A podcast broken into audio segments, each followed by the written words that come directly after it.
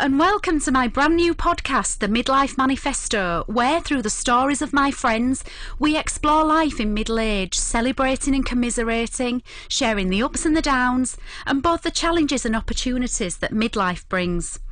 I've been a big fan of podcasts for quite a while now. I listen while I'm in the car, while I'm cooking tea, out walking the dog. I think they're kind of a really easy, free, and accessible way of learning. Learning about health, about business, current affairs, and they're also a great form of entertainment while you're out on the go. So, I'll tell you a little bit about me. I'm a mum of three teenagers and wife to Johnny. I suppose you could say that I've had quite a varied career, having spent 16 years working in the finance industry in sales coaching and training. I've since tried my hand at running my own business, I've worked in a school, and these days I'm a property investor. So, my job right now is to generate great returns for our investors, who are generally but not always our friends, family, and people that we know, and also to create lovely homes for our tenants. Now, this podcast is entirely a passion project. It's a hobby that's been a long time coming. I first came up with the idea after my family and I took part in a BBC Living History series called Back in Time for Tea. The programme had us experiencing the life of a working class northern family through the last 100 years, and it gave me a really unique perspective on how the lives of middle aged women has changed over the years. I also find myself constantly inspired by my friends who, despite the challenges that they're often facing, are embracing the newfound freedoms that midlife often brings. Because in many ways, Life's never been better for women my age. We've got access to opportunities that our mothers, grandmothers, and great grandmothers just didn't have. We've got less social constraints. We've got free and easy access to information and an awful lot more choices in terms of how and where we live our lives. But with that sometimes comes pressure, I think, to do and to be everything to everyone, whilst also trying to be slim, fit, and youthful. the media has an awful lot to answer for there.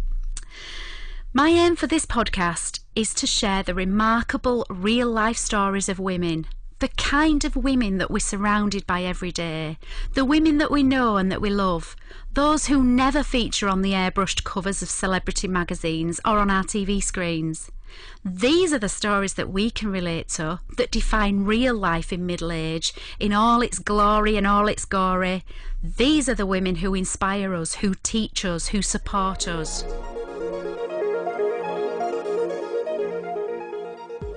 It was so difficult sometimes um, when he wasn't there, and it's it's really weird because my job's a rep, so I'm I'm driving around for a living, and I'd I'd have days where I'd literally just be making this noise in the car, this howling noise, and you think, my God, you know, I sound like an animal, but you're you, it's just so intense, is the pain and it did uh, get to one point at one stage where I thought,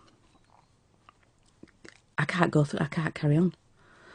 And do I want to carry on? Do I want to carry on without the love of my life? So join me and my friends as we laugh and cry our way through the stories that are defining us in midlife. So we have, as human beings, we have between 70 to 100,000 thoughts a day. God, no wonder I'm knackered. and so this is it, you know, so trying to control that thought and those feelings that come with each thought is just a bit tiring, really. And it's a bit futile because we just never know what those thoughts are going to be. It's like, who knows what? Who knows what thought's going to pop into your head next? Mm. We've no idea. The Midlife Manifesto podcast will be launching on April the 3rd, so please subscribe now and follow us on Facebook at Midlife Manifesto Podcast. I think it's because people realise now, and women in particular, that they shouldn't be sort of constrained by stereotypes of being a mother, a housewife, and realise that actually we've got multiple identities. We're looking forward to hearing your suggestions and questions, so get them sent in to mail at leslie-ellis.com.